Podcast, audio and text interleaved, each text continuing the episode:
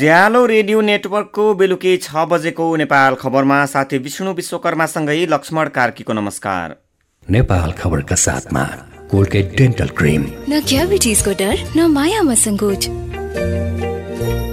उज्यालो radio network उज्यालोको mobile application र उज्यालो online मार्फत एकसाथ प्रसारण भइरहेको नेपाल खबरमा सबैभन्दा पहिले मुख्य मुख्य खबर। डाक्टर गोविन्द केसीद्वारा जुम्लामा अनसन सुरु। कर्णालीलाई औषधि उपचारको केन्द्र बनाउनु पर्ने माग। धनुषामा छ जनाको ज्यान गएपछि जाँड रक्सी उत्पादन र बिक्रीमा कडाई। धनुषा र महोत्तरीमा घरेलु जाँड रक्सी नियन्त्रणको अभियान सुरु। काठमाडौँको नागढुङ्गाबाट अवैध तिन किलो सुनसहित दुईजना पक्राउ। सुन भारत लैजान लागि हुन सक्ने अनुमान। सन् दुई हजार सत्रमा झन्डै तेह्र हजार बेलायतीले अरू युरोपेली देशको नागरिकता लिएको खुल्यो। सबैभन्दा धेरैले जर्मनीको नागरिकता लिए। र विश्वकप फुटबलमा आज फ्रान्स र अर्जेन्टिना तथा उरुग्बे र पोर्चुगल खेल्दै।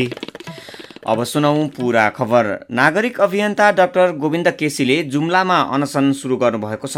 प्रहरीले पक्राउ गरी रिहा गरेर कवर्ड हलमा राखेपछि डाक्टर केसीले आफूले प्रहरी कार्यालयबाटै अनसन सुरु गरिसकेकाले त्यसैलाई कवर्ड हलमा निरन्तरता दिने बताउनु भएको छ। डाक्टर केसीले जिल्ला प्रहरी कार्यालयभित्रै अनसन सुरु गरेको घोषणा गरेपछि प्रहरीले उहाँलाई जिल्ला खेलकुद विकास समितिको कवर्ड हलमा पुर्याएर छोडेको थियो। उहाँलाई कवर्ड हलमा सुरक्षाकर्मीले घेरा हालेर राखेको उज्यालो सहकर्मी नेत्र शाहीले जनाएका छन्।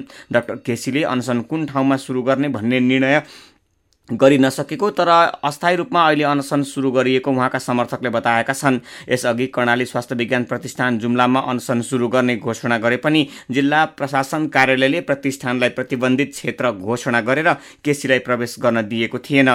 प्रतिष्ठानमा अनसन बस्न नदिएपछि डाक्टर केसी र उहाँका समर्थकले जिल्ला प्रशासन कार्यालय अगाडिको निषिद्धित क्षेत्रमा प्रदर्शन गर्दा प्रहरीले पक्राउ गरेको थियो। डाक्टर केसी अनसन बस्न हिजो बेलुका जुम्ला पुगेपछि स्थानीय प्रशासनले कर्णाली स्वास्थ्य विज्ञान प्रतिष्ठान जुम्लाको दुई सय मिटर वरिपरिको क्षेत्रलाई निषेधित घोषणा गर्दै अनसन बस्न नपाइने बताएको थियो। चिकित्सा शिक्षा विधेयक तोडमोड गरेर मेडिकल माफियाकै अनुकूल बनाएर ल्याउन खोजिएको जुम्लालाई मेडिकल उपचार र औषधिको केन्द्र बनाउनु पर्ने र कर्णाली स्वास्थ्य विज्ञान प्रतिष्ठानमा एमडी लगायत मेडिकलको उच्च शिक्षाको अध्यापन सुरु गर्नुपर्ने लगायत माग गर्दै डाक्टर केसी अनसन सुरु गर्न हिजो जुम्ला पुग्नु भएको थियो। अभिव्यक्ति स्वतन्त्रताको माग गर्दै काठमाडौँको माइतीगर मण्डलामा विरोध प्रदर्शन गर्ने विवेकशील साझा पार्टीका संयोजक उज्जवल थापासहित दसजना पक्राउ परेका छन्। निषेधित क्षेत्रमा प्रदर्शन गरेको भन्दै प्रहरीले संयोजक थापासहित दसजनालाई पक्राउ गरी सिंहदरबार वृत्तमा राखेको छ। सरकारले विभिन्न ठाउँलाई निषेधित क्षेत्र घोषणा गर्दै सभा सम्मेलन तथा प्रदर्शन गर्नबाट रोक लगाएपछि त्यसको विरोधमा आज माइतीगर मण्डलामा विवेकशील साझा पार्टीका नेता कार्यकर्ताले प्रदर्शन गरेका थिए। नेता कार्यकर्तालाई नेता कार्यकर्ता पक्राउ परेपछि विवेकशील साझाका अर्का संयोजक रविन्द्र मिश्रले शान्तिपूर्ण प्रदर्शनमा रो शान्तिपूर्ण प्रदर्शन गर्न रोक लगाएर सरकारले अलोकतान्त्रिक चरित्र देखाएको आरोप लगाउनु भयो उहाँले सरकारले निर्णय फिर्ता नगरे माइतीगर मण्डललाई नै केन्द्रमा राखेर सरकारको विरोध गर्ने चेतावनी दिनुभयो। सरकारले दुई हजार चौहत्तर चैत तिस गति काठमाडौँको माइतीगर मण्डला शान्ति पार्टीका लगायत ठाउँमा सभा सम्मेलन भेला जुलुस प्रदर्शन गर्न नपाउने गरी निषेधित क्षेत्र घोषणा गरेको थियो। यसैबीच मुख्य विपक्षी दल नेपाली काङ्ग्रेसले माइतीगर मण्डलामा शान्तिपूर्ण प्रदर्शन गर्नेहरूलाई पक्राउ गरेकोमा विरोध गरेको छ। काङ्ग्रेसका प्रवक्ता विश्वप्रकाश शर्माले संसारका धेरै देशमा मुख्य प्रशासनिक कार्यालय बाहिरपट्टि शान्तिपूर्ण प्रदर्शन गर्न पाइने स्मरण गराउँदै माइतीघरमा विरोध प्रदर्शन गर्न नदिनु गलत भएको बताउनु भएको छ। धनुषामा जाँड रक्सी खाएर छजनाको ज्यान गएपछि धनुषा र महोत्तरीमा घरेलु जाँड रक्सी नियन्त्रण अभियान सुरु गरिएको छ। धनुषा र महोत्तरीका प्रहरी कार्यालयहरूले जिल्लामा जाँड रक्सी उत्पादन बिक्री वितरण र ओसार पसार विरुद्ध अभियान चलाइएको जनाएका हुन्। अभियानको क्रममा धनुषामा तेह्र सय पचास लिटर जाँड रक्सी र चौध सय पन्ध्र लिटर कच्चा पदार्थ नष्ट गरिएको जिल्ला प्रहरी कार्यालयले जनाएको छ। यस्तै महोत्तरीमा प्रहरीले सात सय पन्ध्र लिटर जाँड रक्सी र अठार सय पचास लिटर कच्चा पदार्थ नियन्त्रणमा लिएको छ। काठमाडौँको नागढुङ्गाबाट अवैध तीन किलो सुन सहित दुईजना पक्राउ परेका छन्। काठमाडौँबाट तराई जान लागेको भारतीय नम्बर प्लेट युके शून्य दुई छयालिस चौरासी नम्बरको गाडीबाट तीन किलो छ ग्राम सुनसहित भारतीय नागरिक दीपक कुमार मोर्रे र कञ्चनपुरका तेइस वर्षीय मनोज विक पक्राउ परेका हुन्। महानगरीय प्रहरी परिसर टेकुका प्रमुख एसएसपी विश्वराज पोखरेलले मारुति आठ सय मोडलको गाडीको इयर फिल्टरमा राखेर सुन लैजाँदै गरे लैजाँदै गरेको सुनसहित उनीहरू पक्राउ परेको जानकारी दिनुभयो। उज्यालो रेडियो नेटवर्कमा प्रसारण भइरहेको बेलुकी छ बजेको नेपाल खबरमा बाँकी नै छन्। मकवानपुरको आँफ खोल्सीमा गाई भैँसीलाई खुवाउने दाना उद्योग स्थापना। बलात्कार गर्न खोजेको अभियोगमा ओखलडुङ्गामा एकजना वृद्ध पक्राउ। नेपाल खबर सुन्दै गर्नुहोला। नमस्कार है दाजु भाउजू नमस्कार जेटिए बाबु। धानको बेर्ना रोप्ने बेला भयो कसो गर्ने होला? ठिक कुरा सोध्नुभयो। ल सुन्नुहोस्। नेपालको मध्य पहाडी क्षेत्रमा जेठ पन्ध्रदेखि असार महिनाभरि र तराई क्षेत्रमा असार पन्ध्रदेखि साउन पन्ध्रसम्म धान रोप्ने उपयुक्त समय हो। रोपाइ गर्दा बेर्नाको उमेरमा पनि ध्यान दिनुपर्छ है। अगौटे जातको भएमा दुईदेखि तिन हप्ताको मध्यम जातको हकमा तिनदेखि चार हप्ताको र लामो अवधिको जातका लागि भने चारदेखि पाँच हप्ताको बेर्ना रोप्नुपर्छ। अरू पनि कुरा छन् कि? ध्यान दिनुपर्ने। अब बेर्ना उखेल्दा चरा नचुडियोस् भनेर दुई तिन घन्टा अगावै ब्याडमा पानी जमाउनु पर्छ र उखेलेको बेर्ना दुई दिनभित्रै ए। अब बेर्ना रोप्दा लाइनदेखि लाइनको र बिरुवादेखि बिरुवाको दूरी एक बित्ताको हुनुपर्छ। एक गाउँमा दुईदेखि तिनवटा बेर्ना पर्ने गरी रोप्दा चाहिँ राम्रो हुन्छ। यति गरेपछि धान उत्पादन राम्रो हुन्छ भन्ने कुरामा हामी बुढाबुढी ढुक्क छौँ। थप जानकारीका लागि कृषि मन्त्रालयको टोल फ्री नम्बर सोह्र साठी शून्य एक पन्चानब्बे शून्य शून्य शून्यमा दिउँसो एघार बजेदेखि चार बजेसम्म सम्पर्क गर्नुहोला। युएसएआइडी मार्फत अमेरिकी जनताको सहयोगमा नेपाल स्विड एन्ड फर्टिलाइजर परियोजनाद्वारा कृषक हितको लागि जारी सन्देश। सपना जुनै होस् हामी भोलिलाई अझ सुन्दर बनाउनेमा विश्वास गर्छौँ। एनसेल आज भोलि सधैँ सँगै संपत्ति शुद्धिकरण अनुसंधान विभाग पुलचोक ललितपुर को सूचना।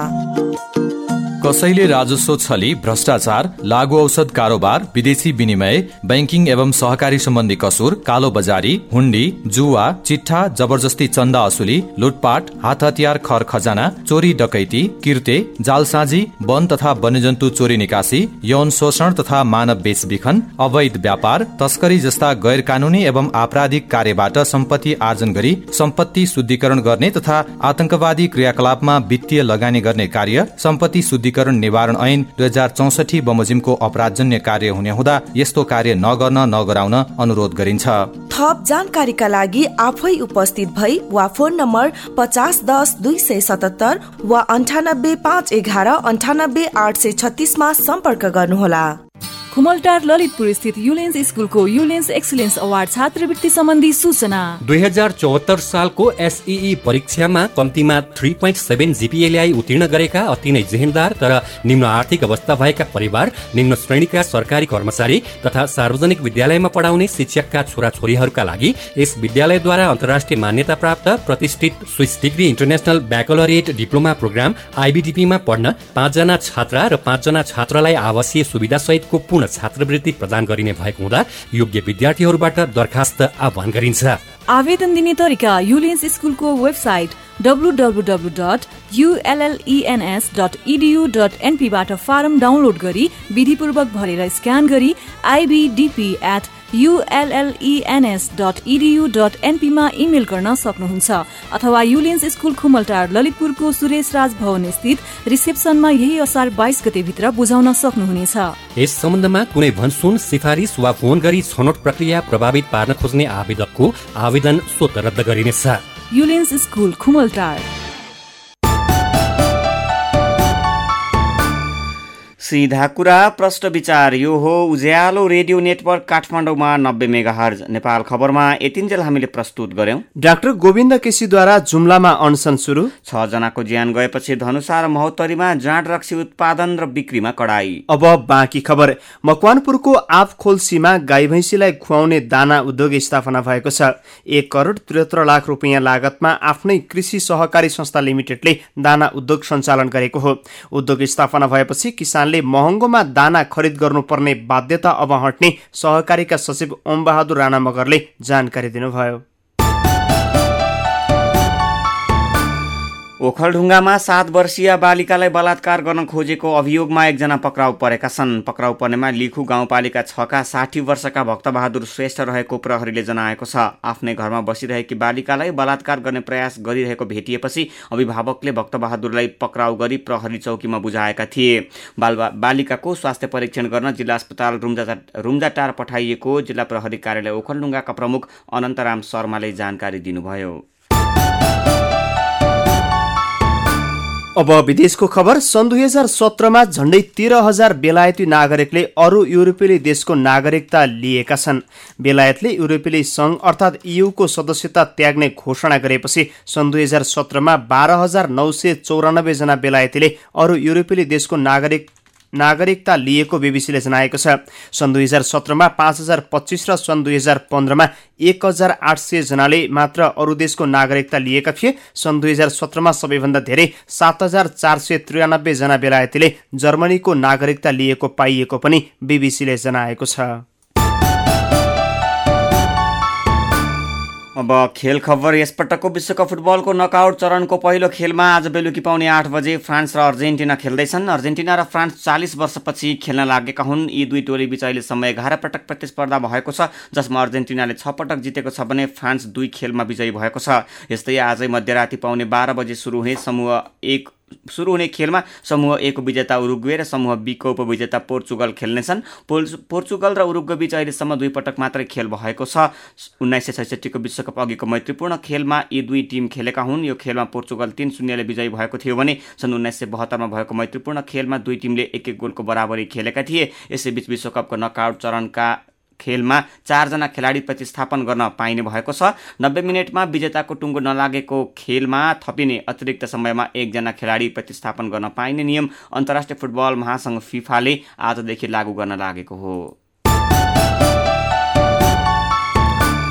उज्यालो रेडियो नेटवर्कमा प्रसारण भइरहेको बेलुकी छ बजेको नेपाल खबर सक्नु अघि मुख्य मुख्य खबर फेरि एकपटक। डाक्टर गोविन्द केसीद्वारा जुम्लामा अनसन सुरु कर्णालीलाई औषधि उपचारको केन्द्र बनाउनु पर्ने माग। धनुषामा छजनाको ज्यान गएपछि जाँड रक्सी उत्पादन र बिक्रीमा कडाई। धनुषा र महोत्तरीमा घरेलु जाँड रक्सी नियन्त्रण अभियान सुरु। काठमाडौँको नागढुङ्गाबाट अवैध तीन किलो सुन सहित दुईजना पक्राउ। सुन भारत लैजान लागि हुन सक्ने अनुमान। सन् दुई हजार सत्रमा झन्डै तेह्र हजार बेलायतीले अरू युरोपेली देशको नागरिकता लिएको खुल्यो। सबैभन्दा धेरैले जर्मनीको नागरिकता लिए। र विश्वकप फुटबलमा आज फ्रान्स र अर्जेन्टिना तथा उरुग्वे र पोर्चुगल खेल्दै। उज्यालो रेडियो नेटवर्कमा प्रसारण भइरहेको बेलुकी छ बजेको नेपाल खबर सकियो। बेलुकी आठ बजे नेपाल दर्पणमा हाम्रो भेट हुने नै छ। उज्यालोको मोबाइल एप्लिकेसन र उज्यालो अनलाइन डट कममा ताजा खबर पढ्दै र सुन्दै गर्नुहोला। नमस्कार।